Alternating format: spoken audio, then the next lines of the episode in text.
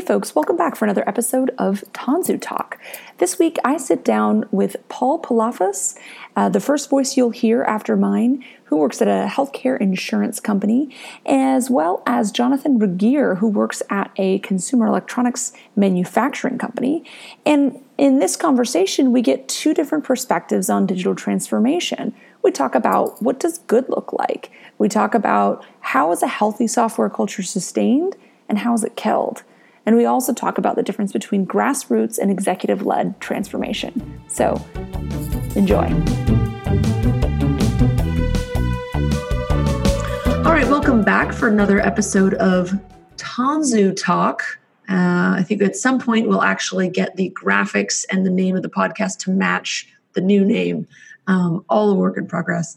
With me today, I have uh, two gentlemen who uh, are going to be kind of playing some different roles in a conversation here, uh, but you know, playing themselves, of course. Why don't each of you first give a quick introduction of just what your role is and kind of where, what you're bringing to the to the conversation today? Sure, I'll, I'll start. So. Um, within our organization, we kind of have uh, a portfolio that has done some of the digital transformation that we're going to talk about today. Um, and, and, this was a portfolio that did not exist prior to, um, you know, uh, four or five years ago when we really kind of started this stuff. So this is really um, in the sense of uh, our enterprise. This is uh, a newer and more uh, immature, although it's like five years old now um, portfolio. So um, within the portfolio, I sorry, I started as an and of what portfolio of what? Oh, sure. Sorry. So the way we organize within my company is there's different um, business areas, and um, IT aligns to those business areas um, where you have like a business group uh, specific to some sort of functionality, or um, in, in, most cases, uh, very domain specific and an IT group that supports that the same way.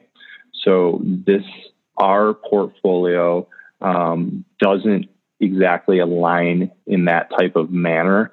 We were um, challenged and and kind of built to support um, digital products uh, and build digital assets for um, more or less the entire enterprise. Mm. So we don't have a kind of um, neat fit that the rest of uh, our IT organization has.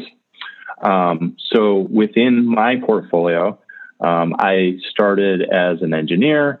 Um, I was an engineer for a long time, and you know, kind of did some API and mobile development, and then kind of since then had moved into more of a, a leadership position where um, now I'm a, a, senior manager for our digital solutions, which is a fancy way of saying our APIs and our uh, member facing uh, products, um, but I kind of help all of the products um, become uh, what they need to become. So I help remove blockers, talk to the, our business partners, um, you know, move these products out as they become mature, and, and kind of do that. So I'm really uh, supporting uh, most of our portfolio in one sense or another.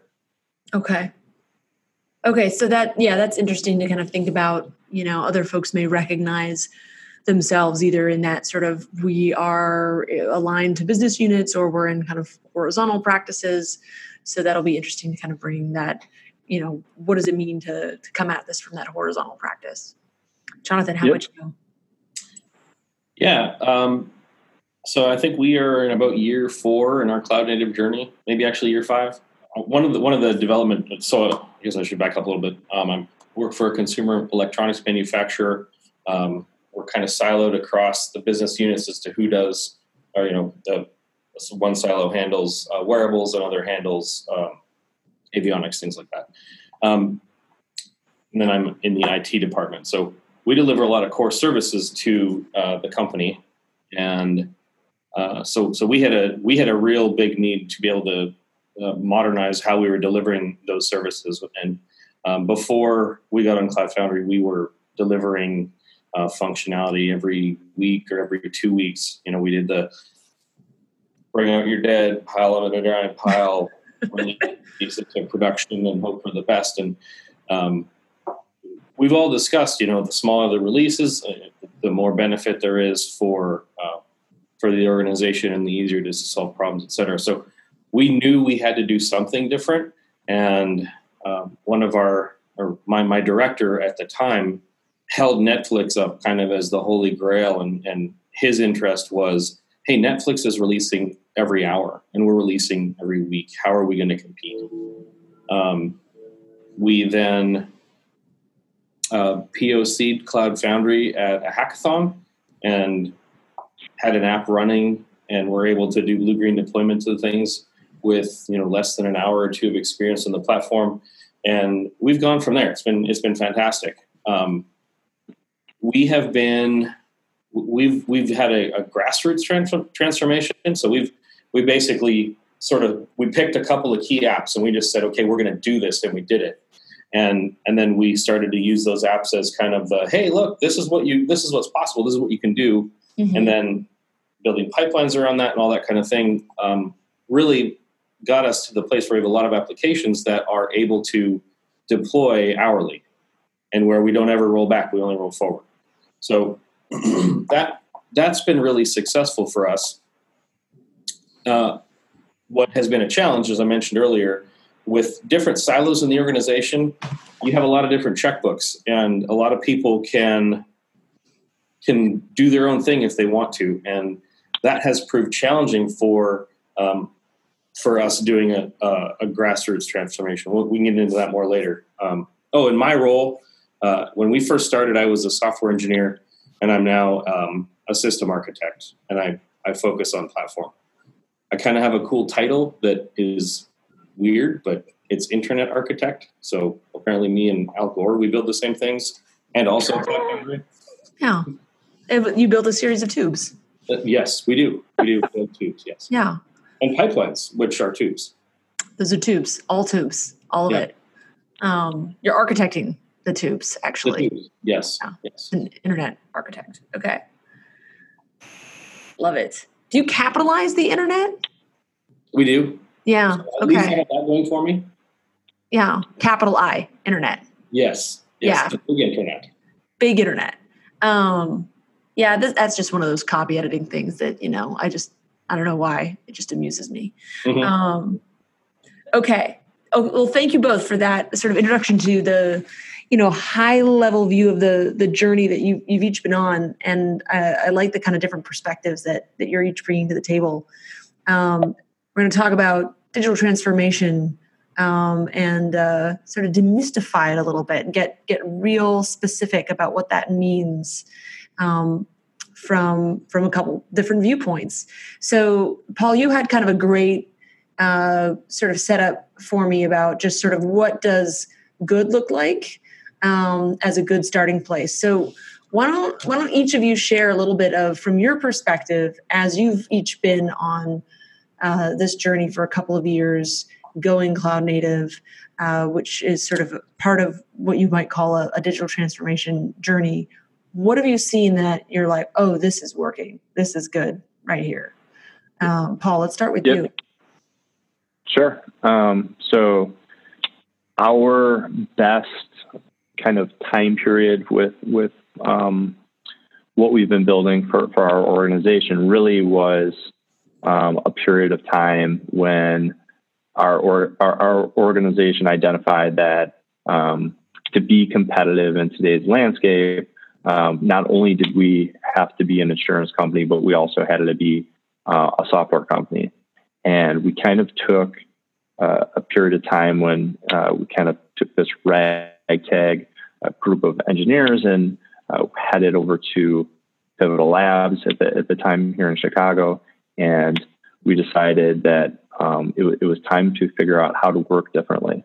And um, while we were at, were at labs, we had a couple of, of things that were to um, come out of, of labs as, as, products. And initially, we, we thought we were building one thing, but kind of morphed into another. But um, the best part of that, and, and what, what I mean by what good looks like, is um, we were the owners of our own destiny, meaning um, there was no kind of intake or or anybody telling us like what we needed to build.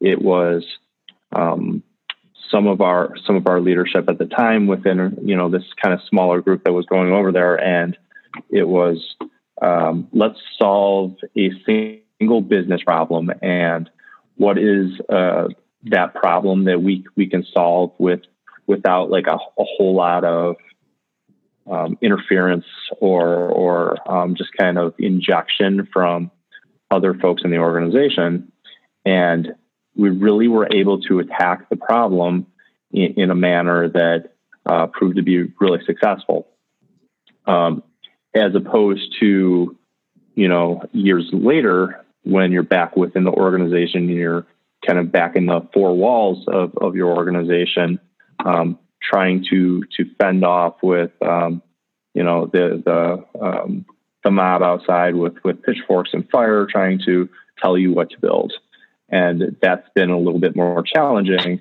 um, because they they see the output of what we built in in in the kind of the ideation that we went through to build um, a product and, and capabilities that were going to be successful for the organization. But um, you know, without the um, constraints of uh, here, this is what we want you to build. This is here's your requirements, and uh, that was kind of never going to be successful in in the model that we're kind of uh, uh, built to do. But um, just kind of uh, keeping the wolves at bay on that kind of stuff. So while we were insulated and while we were just a, a very like tight and, and smaller group, much much easier. As it starts to scale out, it becomes much more difficult. So uh, yeah, one thing I, I want to clarify there is when you say you know we were the owners of our own destiny, who's the we in that? Yep. So that was really just kind of the group that was over there. Um, there was, but the, the I, group I think, are think, software, like a, a, team of software engineers. Was it, you know, you you described before like different business units. Was it when you're it was just in a particular business unit or or division or something? Yep, this is perfect. This is a great question, Dormain. Um, so uh, our group was a, a group of kind of um, a few like visionaries within our organization that were kind of starting this digital portfolio before it was a portfolio, and then a group of engineers, um, and then kind of some uh, product managers too, who kind of did a whole different um, uh, look at what what you know whole, the whole product uh, lean product and product mindset kind of looks like. So we were all figuring this out together um, on problems that we defined ourselves. So it wasn't anyone um, imposing, "Hey, we have this problem. How do we how do we go at it?" Um, it was more or less like, "Hey, let's kind of ideate on what do we see as problems within the organization, and and how do we go about fixing them um, from ourselves." So I don't think there was any um, perceived kind of uh, when they leave here in X amount of days or X amount of months, we expect to have this product available for the organization. I think was more um, an attempt to see what's possible, what is what is writing software in a different way look like, and um, does it produce different outputs and outcomes? Is is, is actually uh, a better better word to use in that case. Okay. So there was sort of a there was a a, a golden period of time um, early on when sort of the light bulbs were going off, and there wasn't a lot of attention yet on what was what this team was doing, and so there was a high degree of autonomy. There was. That's right. There's a lot of interest, and you know we had all sorts of people rolling through lab just to kind of check out what we were doing. And, you know, we, would see, um, uh, you know, people from, from the business and then like it started to become more and more. And that it, all of a sudden it was all sorts of people rolling through there, just kind of checking out and, Ooh, okay. I like what they're doing. This looks interesting. And, Um, then there started to be all this kind of, uh, well, what if you had 10 more engineers? And what if, you know, we solve this thing? So all of that, and of course, you want to be successful in, in any endeavor you're taking on. And, um, you know, kind of that smallish group was always likely to balloon out a bit. Um, it's when you see um, every business group within your organization knocking on your door that it becomes more difficult because um, bandwidth is finite. It, at least, you know, kind of in our setup, we can't scale to um, fulfill all the business capabilities kind of requested of us in, in the organization. And um, I think we've done a fairly good job in um, uh, kind of not picking and choosing, but um, kind of attempting to solve problems that would um, benefit, like kind of more or less a multitude of consumers. So uh, that's been really good, and we've done a good job at it for the most part. Um, I, I, think there's, you know, I, I, think Jonathan alluded to this earlier, and um, when people start coming with their their uh, checkbooks and and and say, hey, you know, I've got the most money. I want I want this kind of thing. And um, you know, it, as as a group, we, we look at it and you know, I, I, I see what you're you're you know trying to do, and that's valuable probably to you, but that doesn't solve problems for um, a larger group. So um, telling people no is really hard. Mm. Mm-hmm. Yeah. Okay. Sounds like there's a little bit of almost the uh, like when you're a victim of your own success um, yeah. Uh, to that story. Uh, Jonathan, let's let's kind of get your perspective on you know what does good look like in in the process of going cloud native and digitally transforming. What Paul said, I think I agree with a lot of that stuff, and I think from from slightly different angles, we did a lot of the same thing. Um, I think good really looks like your engineers wanting to transform. It's difficult for people to change for whatever reason, whether it's not uh, something that they are personally wired for, or um, they like how things are, or they want to do things the way that their idea comes across.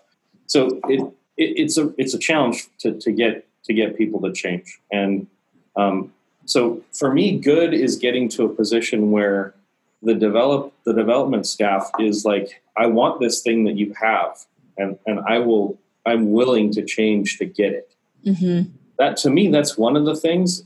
Um, and again, with change and with culture, that's really hard. And you, it's it's one of those things where you can't really just go to an organization of say 300 people and say we're going this way because you know 10% of them are going to be like, oh, that's awesome.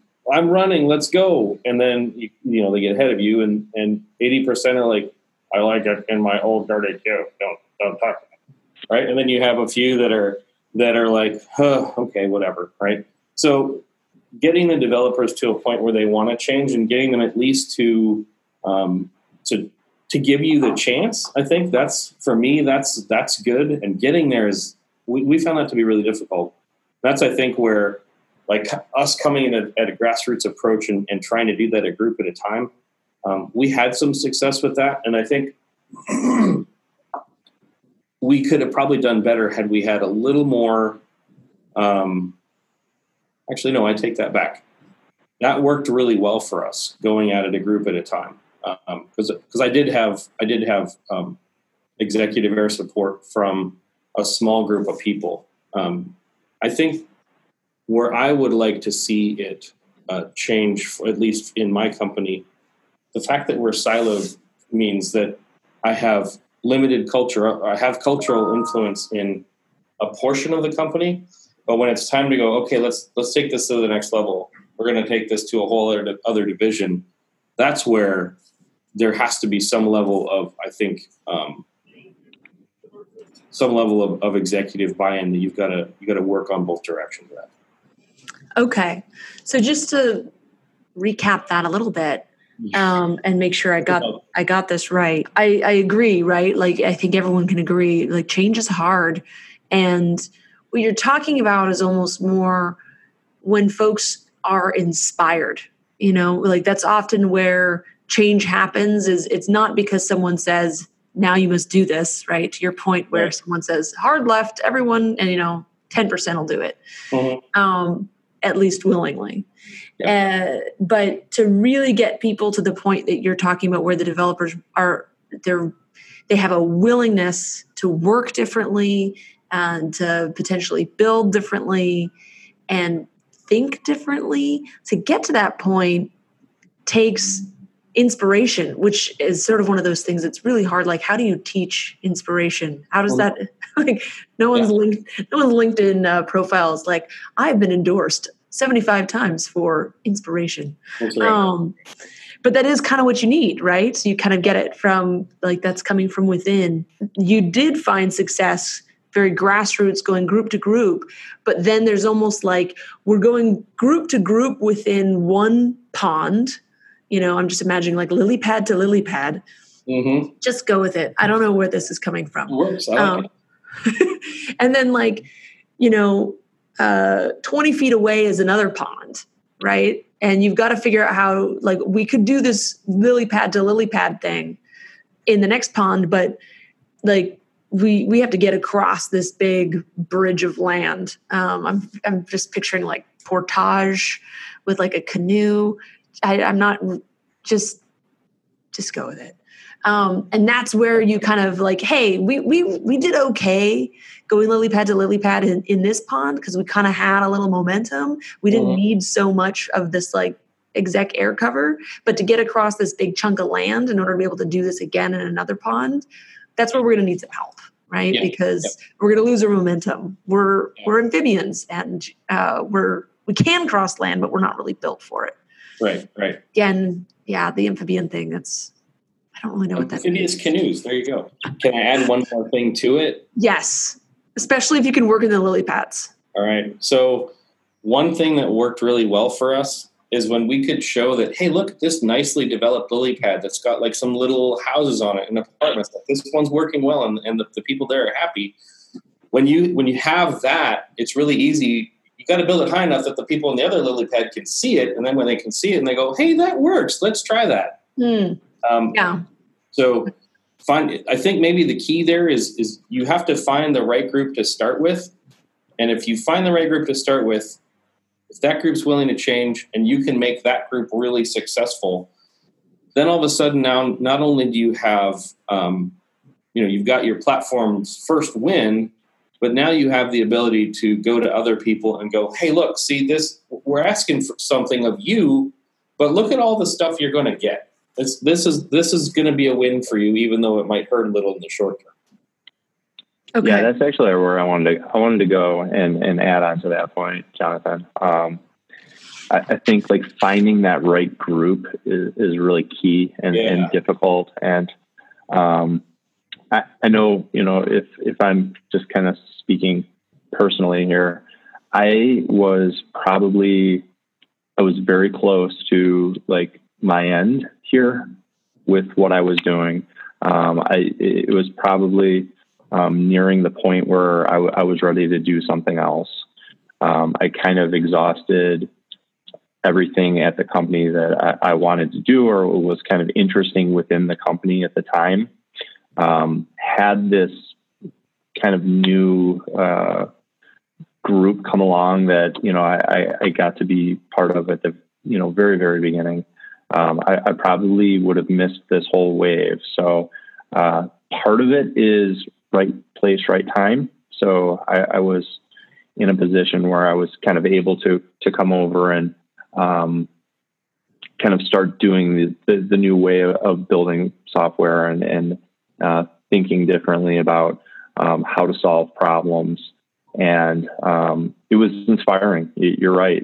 That's a, that's a great word for it. It was inspiring, and um, you know we had like a very tight group of, of zealots, uh, of people that were um, wanting to do this all kind of very uh, collaboratively. And um, it, it, was awesome. And just having uh, that type of uh, environment to, to wake up to and, and go to every day, um, that's what you need to get this started.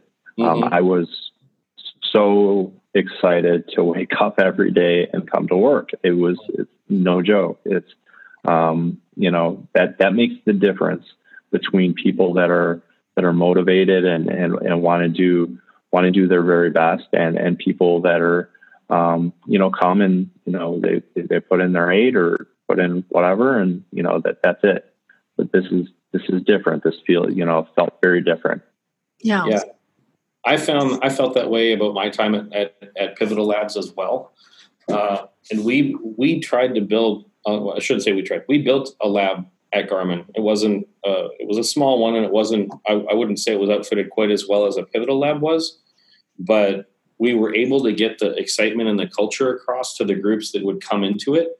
And I did get responses like, "I can't go back to working in a cube again. I can't go back to the way that we built software before." So, yeah, totally agree with what you said, Paul. So this kind of maybe yeah, gets, and you Oh, go ahead.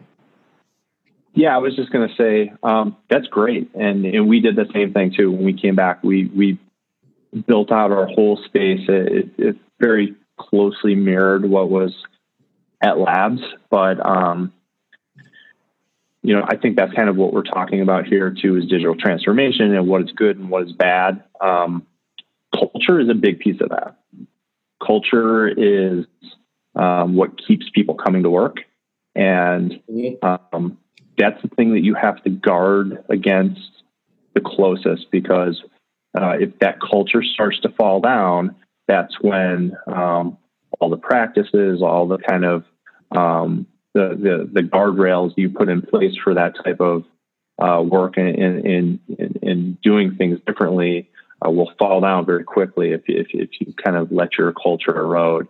And as your organization um, transforms and um, scales out, how you keep that culture and how you um, kind of pass that on to the next generation because there's going to be a whole group of people that are going to do this work with you as partners, as new engineers, as new hires, as um, you know, people are going to come in as, as interns, as grads, and like all sorts of people are going to come in that hadn't had the um, the luxury of of seeing it um, so pure. So um, mm-hmm.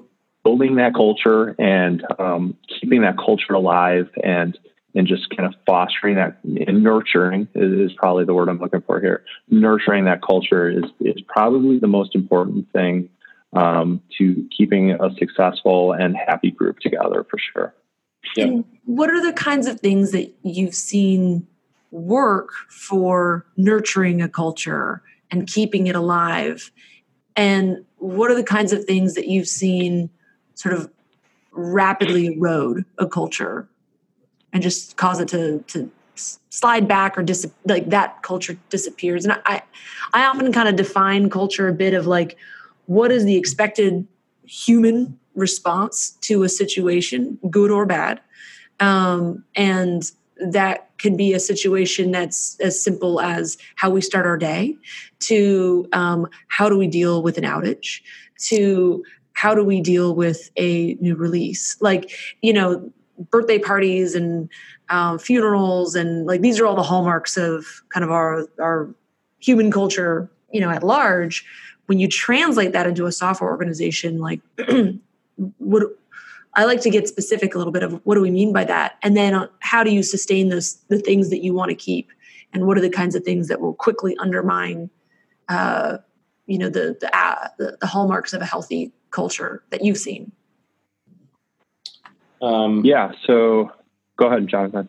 Oh, uh, so one of the things I was going to say, I had I had one group come in that um, they they had some interesting uh, cultural limitations, I guess maybe maybe would be a way of putting it. Um, there were some constraints that, that they didn't have the power to change. Mm-hmm. Because of those constraints, uh, they had they were being scrutinized a little more closely, I, I, think, than they should. And one quick way that I saw their culture die was when one of their managers came in and said, "How am I going to get my burn down charts off of this when you guys are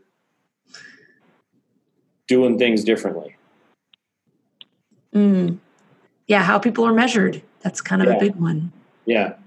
And I think one of the things I noticed from Pivotal uh, when I was at Labs, maybe I totally missed it, but it didn't seem like there was a lot of formal measurement around the groups that were either uh, working with other teams to build things. Like if I came in as a client and there were pivots that joined me, but even uh, I got to tour the San Francisco lab, and I think I believe that was one of the ones where they were actually building Cloud Foundry, and there weren't numbers anywhere. What I did see was a giant board that had all of their pipelines on it, and it was green. And we talked about it a little bit, and they said if any of these things turn red, the whole group stops what they're doing and they move to attack that thing as if it's a cheetah chasing down a gazelle. Mm. And that seemed like it was basically their measurement. Are we green or are we not? And I'm sure uh, just from some conversations that I had, I know there are anchors and, and, some other leadership roles there. I'm sure that that there was a pretty decent uh, what's the word I'm looking for? The people that needed to know probably knew who was really performing and who wasn't, and I'm sure that they were being compensated appropriately, or I should say, I would I would assume they were being compensated appropriately. But it the the playing field felt really level and there didn't look like there were a ton of measurements. And I don't hate measurement, but I I have problems with measurement for measurement's sake. Mm-hmm. Yeah, and that, that the echoes other stories I've heard where it's like, okay, well, what's our velocity? You know, and it, what's the burn down? How am I going to get through my burn down? Um, Vanity metrics. yeah, it's it's something to measure, and it's something that's very. It feels very immediate, but in the grand scheme of things, it, does it really actually connect to what's going to be impactful for the business? Um, you know, right. so uh, Paul, actually, you know, your your colleague, uh, we did a, a, webinar last summer, and he had some great insights into, um, you know, how he was starting to to measure things all the way through to okay, are people are the call center calls going down right? That's a like that's a meaningful impact yeah. uh, because people are getting what they need from the mobile app. And so mm-hmm. it's you know you could you could have a lot of feature velocity to get there or you could have not so much. Doesn't really matter. What matters is are people calling the call center less because they get the answers that they need? So right. uh, i hear yeah. you. It's like it's a different level of of measurement. Yeah yeah, that's totally that's, that's good. That's that's that's actually my boss. but uh, you know, we were we were kind of as a group, um, we were challenged to um, what are the metrics that matter to us, and, and we kind of looked at that, and um, we kind of looked at you know how how quickly are are we able to to respond to issues and those kind of things. How quickly are we deploying? How how quickly are we you know adding new business capabilities? And, and those are the things that are um, important. You know, not that you're you're you're pushing points in, in, in velocity and all these kind of things. Those are fine, but you know, how is it how is it ultimately uh, impacting your your members or your customers or all of these kind of things? Those are the things you want to measure. Uh, measure what matters. I, I, I, think is a obviously a very famous book. Um, these are kind of um, you know, looking at objectives and, and kind of some of the key results to to build um, differentiating products that deliver um, deliver value immediately, and, and those are the things you should care about. And and just to get back to our question from before, what are some of those things that you've seen you know help sustain culture, and what are some of the things you've seen that can erode a healthy culture? Yeah, so um, sustaining culture is difficult. I'm, I'm not going to sit here and, and, lie that it's not. Um, you have to have some some very strong individuals that um, care about those things and and are important to them. Uh, we we probably have a handful of people that are are, are those individuals. And I'm telling you that these people are, are the people that are, are the lifeblood of of your your organization, of your portfolio. Um, they're the people that are you know constantly organizing um, events to to talk about why we do different things. So we do you know a series of lunch and learns to not only our, our own portfolio, but we'll invite other um, other business groups and, and different people uh, to come out and, and hear like why why do we do things um, in in the manner that we do? And these people these people that are very uh, in touch with the culture that that we've we've built and fostered in our area are, are the are the people that are really you know driving that culture. Um, additionally additionally having some some executive support is always helpful. So um, this is, uh, you know, for, um, you know, we value um, togetherness and, and kind of this uh, collaboration and um, building strong teams that are um, trust based. Um, so I, I trust you, you trust me. I'm going to give you feedback, and you know that it's not malicious. And you know, I'm I kind of uh, will will you know expect the same.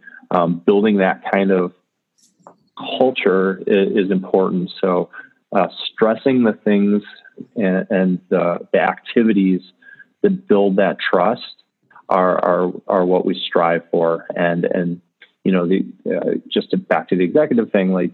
Um, you know, having breakfast for everybody in the morning so they can come here and you know kind of eat together and, and kind of start their days together and, and some of the you know we we do uh, we do the 806 stand up like everyone. So everyone's kind of together and, and that's just really a, a key theme for us is togetherness.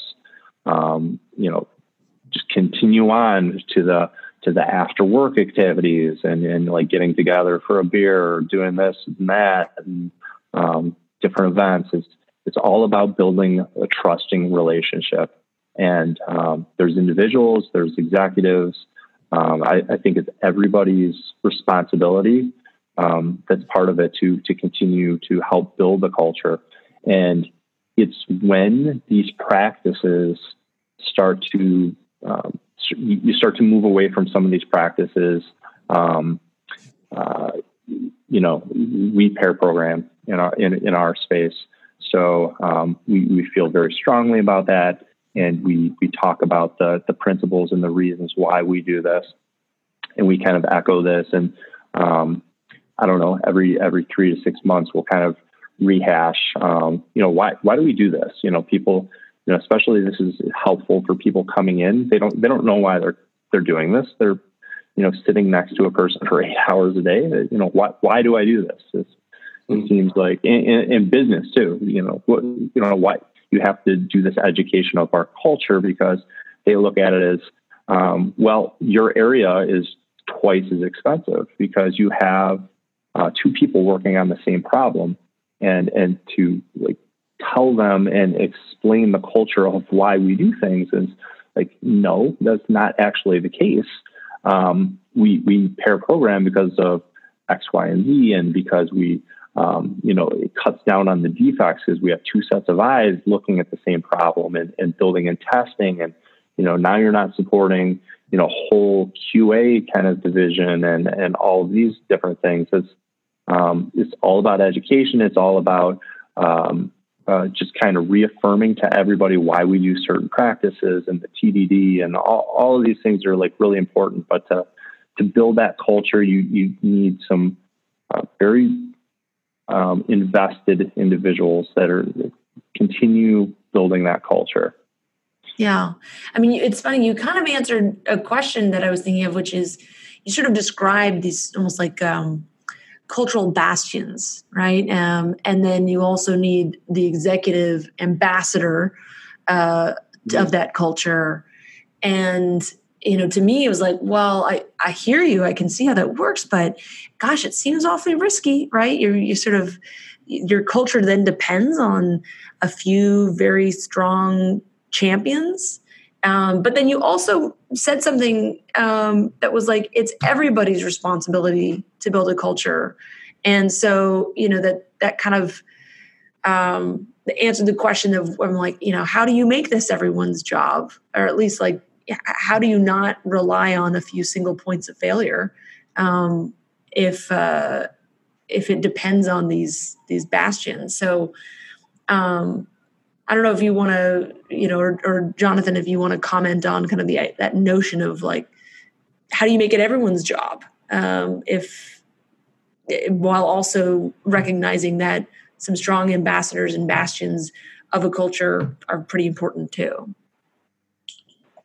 Yeah, um, I, I do think like if you can get to the point where it's every where everybody feels that way about it, that is a huge win. Yeah, we, we've noticed a lot where people will, especially pairing. There's there's, I think we had the same experience as Paul had, where there's there's a lot of skepticism for pairing, and mm-hmm. not only from the leadership level, where it feels like you're going to be churning out half as much stuff because you're, you know, you've got two people doing one job, but even the developers themselves, some of them are, you know, there's lots of there's still that whole mindset of of I come to work at eight o'clock and I throw my headphones on and when I have to get up to go to the bathroom or get my lunch, that's when my headphone comes off. That's when my head, headphones come off, and that's it. And you know, uh, I don't talk to a lot of people, and so that the whole introvert extrovert thing that that has that has made that a challenge. So I think in some cases you almost have to find the right people, that's something I've I've that's kind of cooked my noodle a lot. Thinking about Pivotal is when you look at Pivotal Labs, um, you have all these people that are pairing day in day out and i look at i look at the culture where i'm at and i'm like how did they get all those people to do that and sometimes i think it has to be you almost have to hire for that and so mm-hmm. um, there's definitely a challenge in an organization like mine where um, i didn't have the luxury of hiring with that with that end goal in mind so yeah, coming back to your question, how do I make that everybody's job? I think one way to try and make it everyone's job is is um, from the grassroots perspective. Again, if you know you've, you've got to find the right group to start with, and then it if you can show success with that group, it's it's going to take time. But I think sometimes people will naturally sort of self select out like, hey, I see what you're doing, I see it's successful, and I don't want to get in the way, but I can't do that. Mm-hmm. I so mean, this, have- kind of, this has come up a couple times talking about selecting the right group. I mean, mm-hmm. what's the profile? Is there a profile for f- identifying the the the type of team that is probably going to have um, good success with hey we want to try doing something new and different and we mm-hmm. want to incubate it kind of uh, and try it out and test it and learn what it means in yeah. our, our company how do you like what are you looking for um, that is a good question i'm trying to put that in words you're not you're looking for people i think that are willing to question authority not necessarily anarchists because you know that's that's not that's not fun to deal with but um but um that group you, you know th- there's always a few people you can tell like they're yearning for something more mm-hmm. not necessarily different but but more like hey th- we could do this better um, I watched something the other day. Um, oh, I was I started watching uh, a show called Hunters on um, on Amazon, and oh yeah, my sister just told me about that. Yeah, I, am liking it so far. Um, because of the cultural things that it deals with, it's probably not for everybody. But the one thing I noticed is there was a character in the show who thought really, really differently than everybody else, and he mm. um, he saw problems in a really really different way um, like as a, as an example there was they were the he ended up in a police department i won't go into why but he uh, um, he there was a crime that, that they, they were having trouble solving and they had they had plotted the uh, they had plotted the incidents of this crime on one map and on a different map of the same city there was bus lines and he looked at map A and then five minutes later looked at map B and he went, guys, it's obvious this person rides bus line B to get to work or in in, in some part of his life, and that's where because that's where he's committing his crimes, right? Right. Nobody had had taken map A and map B and put them together. So you got to find, I think, maybe those people that think outside the box a little bit. We've we've touched on sort of grassroots versus executive air cover So, final thoughts on it sounds like you know there's almost like a little bit of both needed at different points. Mm-hmm. But yes. what are kind of closing thoughts on the grassroots versus sort of executive led transformation? Um, I don't think you can do one without the other. Is is all is close to impossible. Um, with the executive air cover, you're you're kind of given space and grace to to build that culture, and without the the culture, um, you don't have anything to, to build upon. So um, the grassroots piece of it comes to me in in finding and you mentioned this earlier Dormain and it was like how do you find those bastions uh, those those people that are going to be your your um, the vanguards if you will of your culture? Nice. and nicely done. um, thank you. I appreciate that. And um, those are, are, are very special people and you you do you intentionally hire for those type of people. And those type of people have a, a very strong uh, emotional IQ um, they they have that um, that IQ that's very different like a, a, a level that um, is empathetic is, is, is you know always kind of searching and and these type of people I would much, much rather have those people than the so-called 10x engineers. Um, those, those people are important. You know, they're they're great. They're they're, going to get things done. But um, if, if, you can find those people that are um, bought into helping build the culture, help um, uh, just kind of working with uh, the group on on the on the trust and and just kind of building this out so that's what you need, and that's what's going to keep it together longer. But again, like back to the other thing, like you can't do it without the executives because uh, you you just need that space. Uh, otherwise, it, it, it crumbles quickly. Mm-hmm. Yeah, I, I, would agree. Um, I think you hit on a point with emotional intelligence. That's a huge deal. Um, and not all engineers have it. So finding a group that has enough emotional intelligence in it to start, I think, is really important. And then you kind of have to sort of work with that group to be like, okay, now go speak engineer, but do it in the emotionally intelligent way that makes them excited. Mm. So, yeah. yeah. And then on the executive air cover part, I think the other thing that I'd really like to, if I had it all to do over again, I would want that executive air cover from the perspective of set. I'd want that executive setting some wide guardrails around me so that, like, I can kind of kind of work down the lane and and and work a group at a time. But when when there's that one group who is like, no, we're absolutely not going to do that.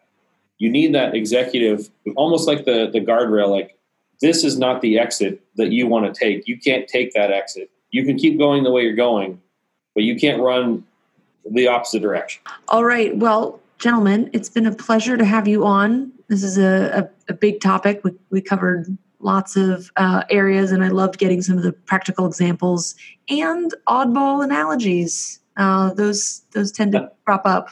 Um, all right, uh, so thank you so much, and uh, and we look forward to talking to you again sometime. Thank you, Dormain. Thank you.